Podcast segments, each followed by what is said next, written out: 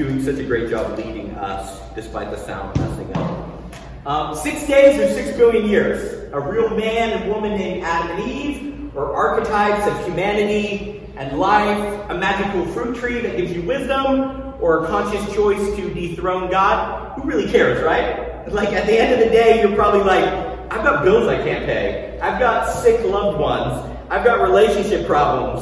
Um, thanks, Alex, for all these messages from Genesis, but this really doesn't help me where I am right now. Um, maybe you feel that way. Maybe you're watching online, you feel that way. Uh, or listening to our podcast, and you're like, you know, it's great that over the last eight weeks you've been exploring Genesis 1 through 3 and talking about these things. But at the end of the day, how does that affect me where I am right now? Now, I hope that those conversations about Genesis have maybe helped you answer some questions or raise some new questions, or if you found Genesis to be a barrier between you and the teachings of Jesus, hopefully that helped remove some of those obstacles. But I have to admit, these weren't always some of the most practical messages.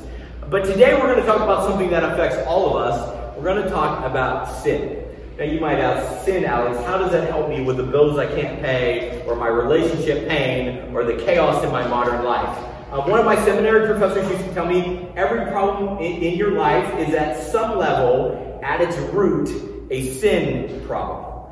Um, anyone ever feel like you're cursed? You just have one of those days, maybe you're like, am I cursed today? what happened? Like, you lose your job and then uh, you get a flat tire or you get a, uh, a ticket on the way home, you drop your kid's birthday cake, and you're like, what is going on with my life? Um, some people blame God for that. They're like, man, he's just pulling the strings. He's just manipulating my life, bringing misfortune. But today we're going to look at how I believe the consequences of our individual sin are a curse in our world. And sin always negatively affects our lives and it affects the lives of other people. And our lives are affected negatively by the sins of other people in the world. Sin or the consequences of sin are at the root of all the problems in our world. All my problems and all your problems, all our personal problems and our problems as a human species. And you say, Alex, like, how can that be?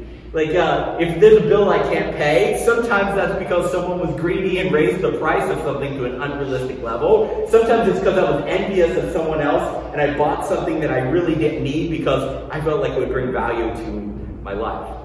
Let's look at today's text and begin to break down some of these things about sin and the consequences of sin in our reality. We're in Genesis chapter 3, starting in verse 8. It says, Then the man and his wife heard the sound of the Lord God walking in the garden at the time of the evening breeze, and they hid from the Lord God among the trees of the garden. Uh, just a little side note here. When it says they heard the sound of the Lord God walking in the garden, it's literally they heard the wind walking in the garden, like that God was walking in the wind. It's a very interesting word picture. But moving on to verse 9. So the Lord God called out to the man and said to him, Where are you? And he said, I heard you in the garden, and I was afraid because I'm naked, so I hid myself. And then he asked, Who told you you were naked? Did you eat from the tree that I commanded you not to eat from? And the man replied, That woman you gave me to be with me, she gave me some fruit from the tree, and I ate it. And the Lord God asked the woman, What have you done? And the woman said, The serpent deceived me, and I ate. And so the Lord God said to the serpent, Because you have done this, you're cursed more than any livestock. More than any wild animal, you will move on your belly, you will eat dust all the days of your life. I will put hostility between you and between the woman, and between your offspring and her offspring. He will strike your head, and you will strike his heel.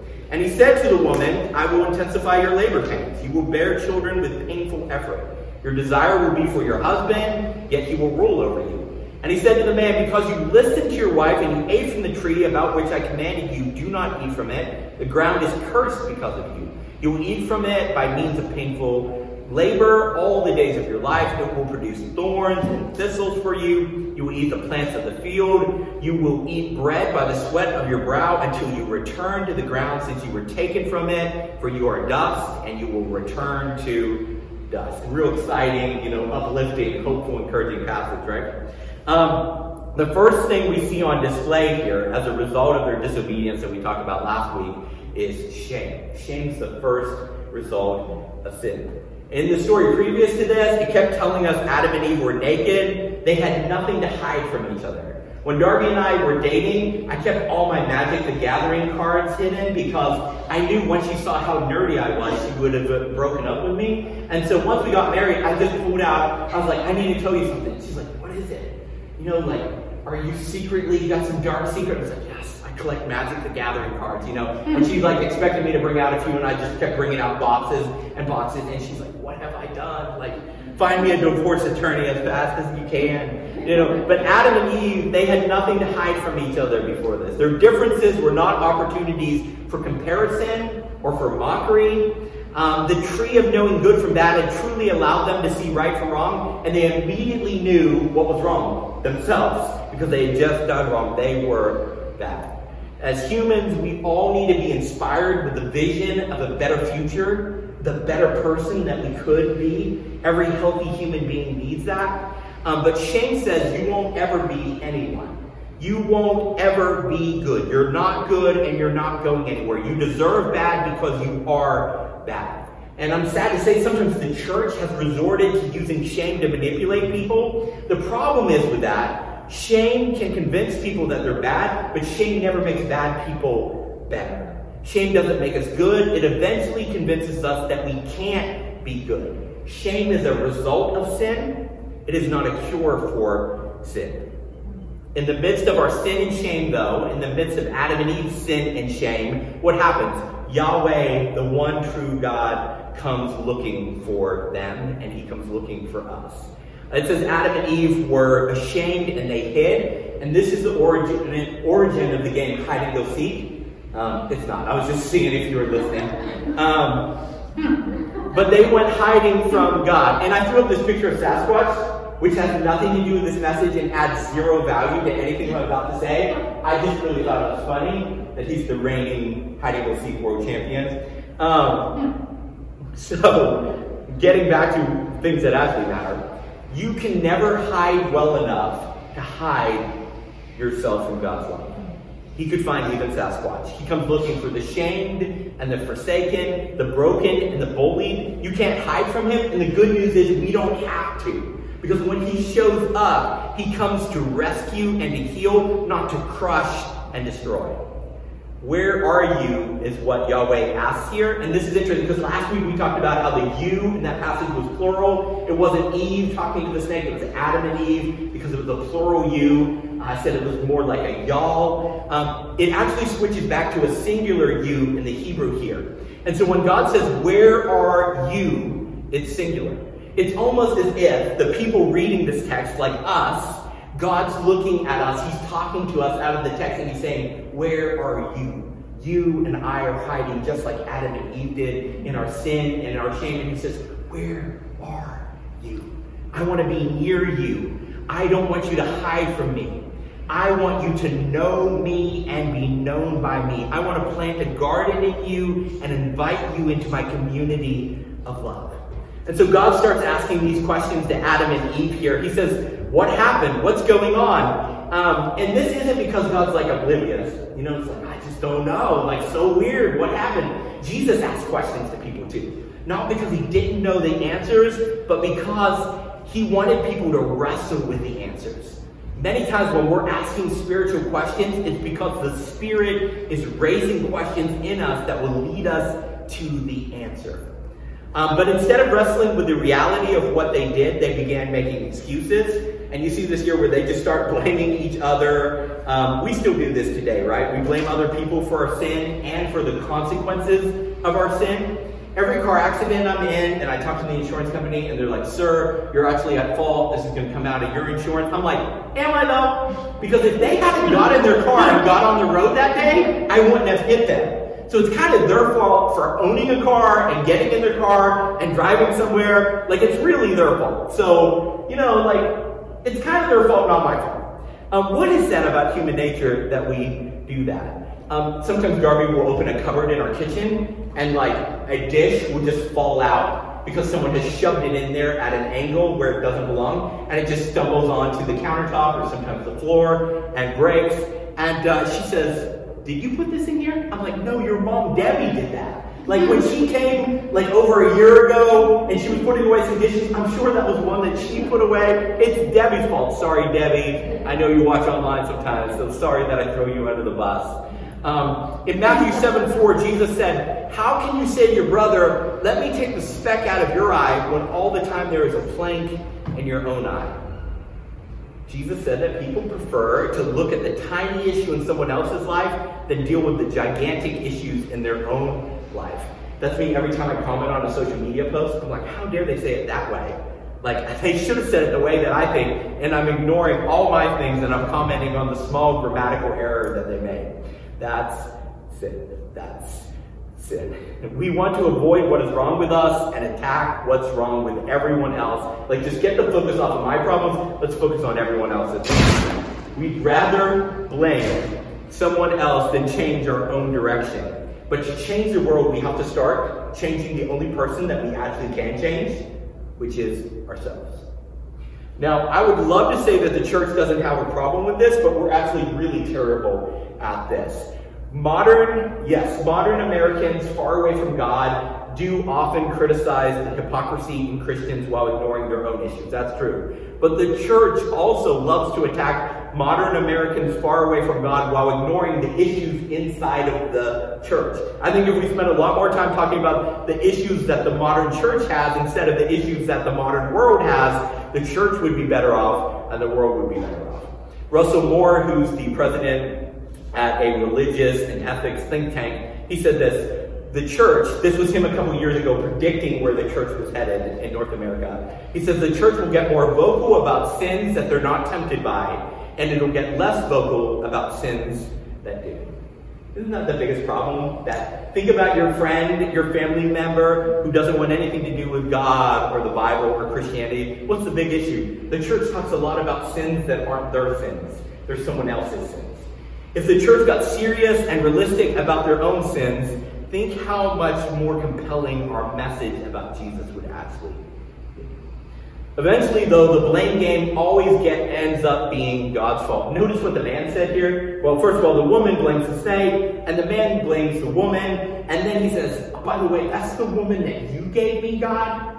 So if you hadn't given me the woman, if you hadn't got in your car and been on the road that day, I wouldn't have hit you. You know, like it's your fault, God we still do this same thing. Ultimately, we start to blame God for the bad things in our life. The source of everything good in your life is God, and we start to blame Him for everything bad in our life. Everything bad in your life and in my life is a result of sin and the consequences of sin in our world. We brought sin into the world, not God. God brought good into the world, we brought sin. God created us to spread tov, order, and beauty throughout the word. Remember, tov is a Hebrew word we've been talking about through the series. Instead, we became agents of ra, another Hebrew word that we've been talking about. That means chaos and disorder. If you think about it like this, if God is the CEO, the owner of the company, we're the VPs, and we have mismanaged the heck out of this company. We have mismanaged the heck out of this world. We can't blame the failing stock prices on the CEO when he put us in charge and we tried to cut him off of the board so that he couldn't have any control in the company. Sin means wrong path. Eh, there were two paths. One led to the tree of life, and we took the other one. We took the path leading to death. See, sin is really, if we want to define it, it is when we do the opposite of what we were created to do.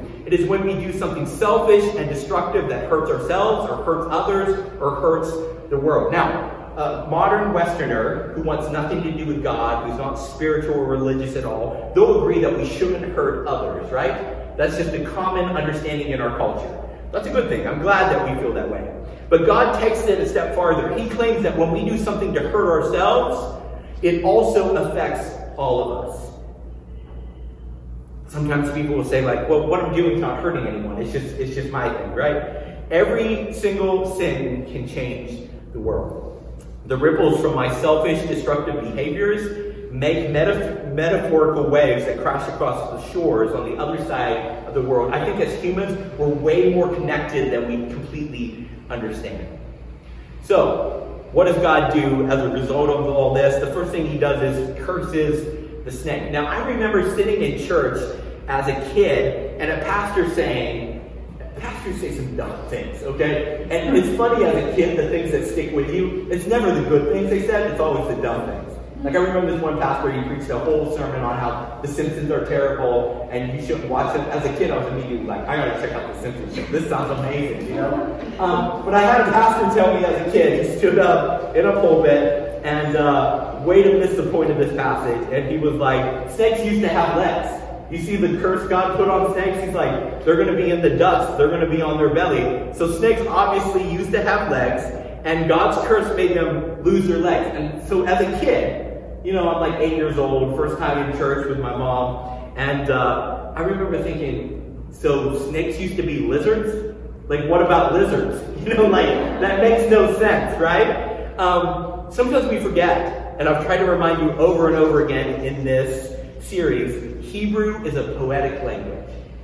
So, what is it trying to say? If this is poetic language, what is it trying to say? I originally had a picture of a cobra up like this, and Darby said, "Don't put that in because I don't want to look like. Look at a giant picture of a snake through the service." Uh, so I took it out. But if a snake is about to strike, does it look like this on the ground where it's slithering along? No, it comes up like this, so it can do a strike. So, what God's curse is saying is no snake, you're not going to be in a striking position anymore. You're going to be flat on the ground. You're going to be in a defensive position. You're going to be on the run. You're not going to be up in a striking position. The snake in the dust is not on the attack. Jesus told his followers after Peter said, You are the promised Savior of the world in Matthew 16, 16 through 19 um, Peter says, You are the Messiah, the Son of the living God. And Jesus answers Peter and says, Upon this truth I will build my church, and the gates of hell will not prevail against it. And you say, Alex, what does that have to do with snakes being on their belly and not being on attack? Uh, he says the gates of hell will not succeed against the truth of who Jesus is. Gates are defensive structures, not offensive structures. You don't uh, take ground with a gate, you hold ground with a gate. The bad guys are playing defense, good is on the offense. That's what God said here in Genesis chapter 3. He says, Evil, this representation of evil, the snake, uh, you're going to be on defense. You're not going to be making any more offensive plays. Our world is under siege, but not by the forces of evil. Our world is under siege by the forces of good who are on the march. Sometimes in American Christianity, we talk about the slow decline of organized religion in the West and the end of our Christian faith, and we're like wringing our hands and we're like, oh no, there's not as many churches. Churches are closing down. It's all falling apart. The church of Jesus is booming in the world. Like straight up booming. In China, millions, hundreds of millions of people are coming to say Jesus Christ is our Lord and Savior. In Iran, some people say Iran now has the fastest growing church in the world, where it's illegal to be a Christian, where you could be killed, at the very least imprisoned for being a Christian. Africa, the gospel, the good news of Jesus Christ is booming. The church is not receding. The church is on offense. It just isn't primarily white or educated or middle class or American anymore. The light isn't fading, it's just breaking down gates on a different side of the planet. We're on the winning team, and he's already won because Jesus swallowed sin and death on the cross.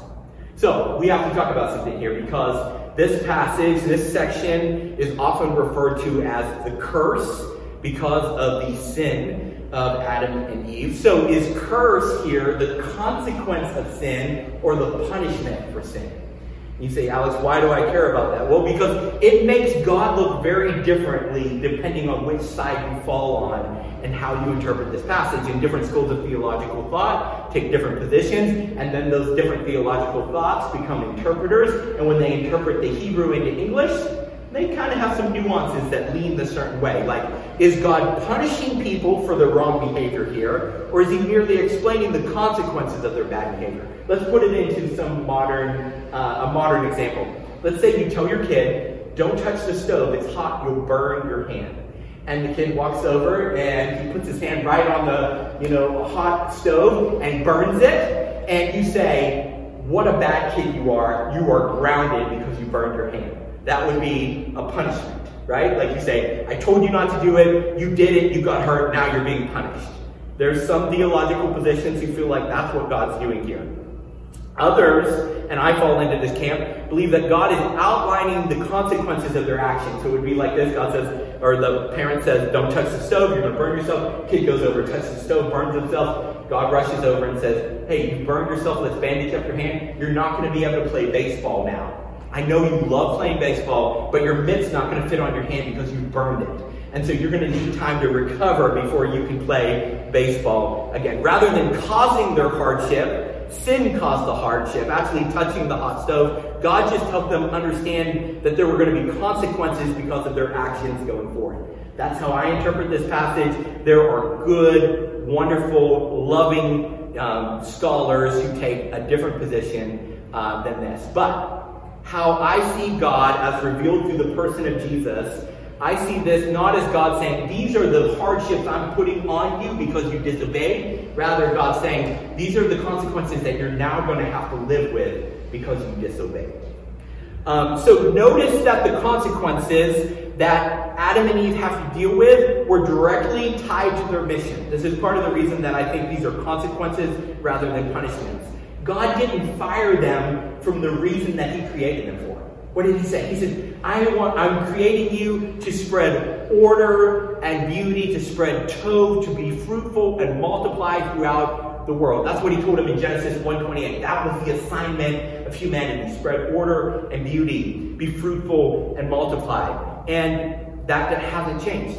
He is just saying that now your job is going to be harder than it needs to be. Just like Michael Scott, you know, he always makes everything way harder than it needs to be. That's essentially what God's saying. Adam, Eve, you've got the same mission. Be fruitful and multiply. Spread beauty and order. You just made it so much harder on yourself than it needed to be. Now you're going to be fighting against all this stuff you didn't have to fight about before. Sin makes our lives, our purpose for existing, our destiny way harder than it needs to be. Eve was still to be fruitful and expand the human species, but now it would be painful. She would butt heads with the patriarchy.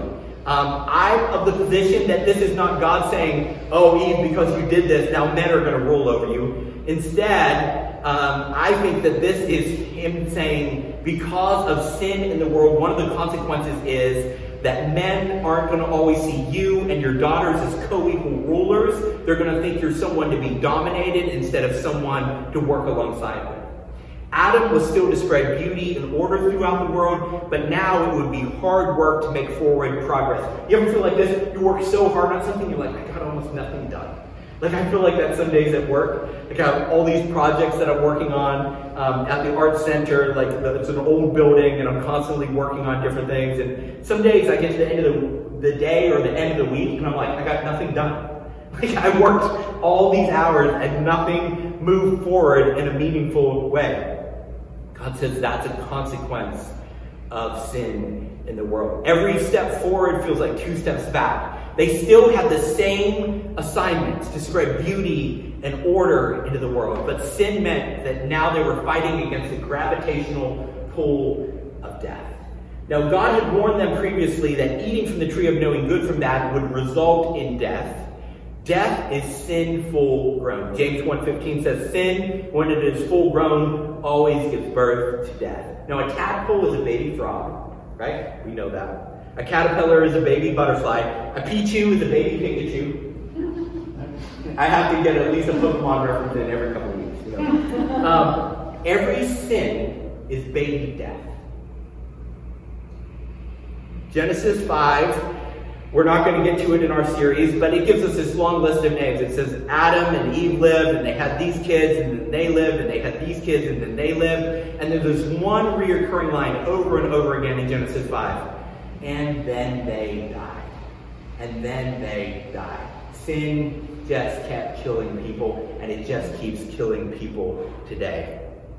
So, what is death? Death means nothing good can stay. Everything good, your most beautiful moment, the most wonderful experience, the, your favorite food, everything gets stolen or lost or broken. It decays, and is destroyed. Death is the great thief in our world, and death is just sin grown up. The most beautiful flowers fade, the most brilliant minds fail, our most loved ones pass away.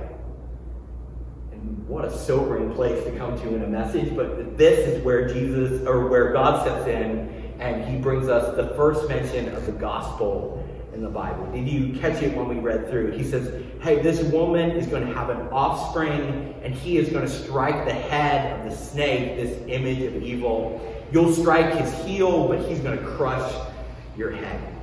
The gospel literally means good news, and in chapter 3 of the Bible, right in this first section, we have the first gospel, this first promise that God is going to do away with evil. This is what good writers call foreshadowing, when you mention something way before it happens. Um, now remember that this is written to ancient Israelites who had just left 400 years of slavery in Egypt. Okay, and so they're reading this. They were the first ones to read Genesis. Um, Moses leads them out of the wilderness. They encounter Yahweh up on a mountain. Moses writes all these things down, spending weeks and weeks with Yahweh up on this mountain. The people decide, though, that they want to go back to Egypt and be slaves. And God's shown up in all these dramatic ways. He's provided for them. They walk through the Red Sea when it was parted, like Darby talked about. And Yahweh is like, I rescued you to be a platform for my special person who's going to save the world. And they're like, yeah, we want to go back to Egypt and be slaves. We don't want that grand destiny that you have for us. Uh, I think it's a good reminder for all of us. Don't abandon your destiny just because you're currently crossing a desert. There's a promised land on the other side. But they want to go back, and all of a sudden, poisonous snakes come into the camp. They come into this uh, poisonous snakes, and uh, the people start getting bit, and they're poisoned, and they're dying, and the people start praying and begging God to deliver them. And God tells Moses, Take wood from a tree and fashion a bronze snake hanging dead from the tree and put it in the camp, and everyone who looks at it and believes will be healed. That's this weird little story that we get as the Israelites are leaving Egypt and heading towards the promised land. Um, and so some people are like, no, I'm not going to look at it. I don't care. And they actually die from the poison snakes. And others, they go out and they look at this tree with this dead bronze snake hanging on it, and uh, all of a sudden they're healed from their poisonous wounds. They had to immediately think of this passage in Genesis 3. A snake crusher would come from the woman. God says here that there's going to be two lines of humanity, like some are going to side with the snake and some are going to side with the woman. Um, and the snake would pierce the feet of the woman's descendant, but those heels would crush the head of evil and sin and death forever. Jesus would be nailed to a cross with the iron fangs of Roman nails. He would hang on the cross, but it was the snake that was dying. He was killing sin and death. Sin and death were beating themselves to death against the source of life. They put Jesus in the ground, but he couldn't stay dead. What he left dead in the ground was sin and death. He left sin and death defeated and rose triumphant. So death no longer has the last word in our story, in your story, in your loved one's story, in our world. Death is now a comma, not a period. In Jesus we live, and his life lives in us so that we will live again. So you say, Alex, if that's true, why is everything still so jacked up? Like, you know, like watch the news, get online, like just look inside of yourself. If Jesus on the cross defeated sin and death? Why do we have so much chaos in our world? Why is there so much chaos in me? That's a good question. We should ask that. When I was a kid, well, a teenager really, in high school, we lived in Nashville. This was our backyard. Um, so this was our backyard, and we had this creek back here. This creek was full of snakes. Like, we didn't know that when we moved into the house, uh, but this is no exaggeration. One summer, we killed 30 snakes in our backyard. That's a lot of snakes for one summer and most of them were copperheads. Um, copperheads are extremely poisonous. They're terrible snakes to have in your backyard. Um, and so we killed a lot of snakes. Sometimes we use 22 rifles, sometimes we use shotguns, sometimes we use shovels and machetes. One time I used a bow and arrow. I'm really proud of that moment. I don't tell people that I missed 20 times. I used 20 arrows before I actually hit the snake. Uh, but anyways, we got real creative about snake killing when we had copperheads in our backyard, but it's Tennessee. What else do you got to do except, you know, get creative about ways to kill snakes? Um, but there's something interesting I found out. When you cut off the head of a copperhead, the body continues to flail about. It doesn't just like fall dead and it's dead. The body, the muscles continue to spasm and move. In fact, a dead snake's head can continue to bite. And it's actually more dangerous than a living snake's bite. Because when a snake is alive, it looks at its prey and says, Oh, I need so much venom to paralyze that prey. It kind of sizes up its prey. When the body is dead, the head actually becomes more dangerous because no longer does it regulate the venom and it will pump more venom into you than if the snake was actually alive. So sometimes we would kill a snake, but we still had to be cautious of it because it could bite us and it could actually be more dangerous than ever before. Some snakes will continue to have muscle spasms and the head will continue biting hours after death. The cross was the victory over sin and death and evil. The snake was killed, but the snake can still bite. Evil is in its death throes, but a snake cornered and killed is still dangerous. Sin is dying in us. Sin is dying in our world. Evil doesn't win. Don't side with the defeated snake. Side with the snake crusher who was pierced on our behalf. Look to the cross. Like the ancient Israelites who looked to the dead snake on the tree and lived, we look to Jesus and live. We become students of the way that he lived and loved because we believe that being his apprentices spreads hope, beauty, and order and goodness throughout the world. See, we go back to our original purpose as human beings. It's why we exist, to spread the goodness of life and community with God throughout the world. It pushes back the defenses of darkness. It spreads the light of the garden. It expands the borders of his coming kingdom, one person at a, at a time. The snake is dead. Evil, death, sin is dead. The king is coming. The curse is broken. Let's pray. Lord Jesus, thank you so much for coming into our world to rescue us. You didn't leave us trapped in bondage to sin and death, but you came and you swallowed death whole. You took it to the grave and left it there and rose triumphant. Thank you that our world no longer has a bad ending to our story, but has a good ending because you finished off our greatest foe. God, forgive me for so often my selfish, destructive behaviors, my sin, are little deaths that I'm sending into the world. God, help me to live and love like you so that I spread goodness order and not chaos and darkness. And I pray all these things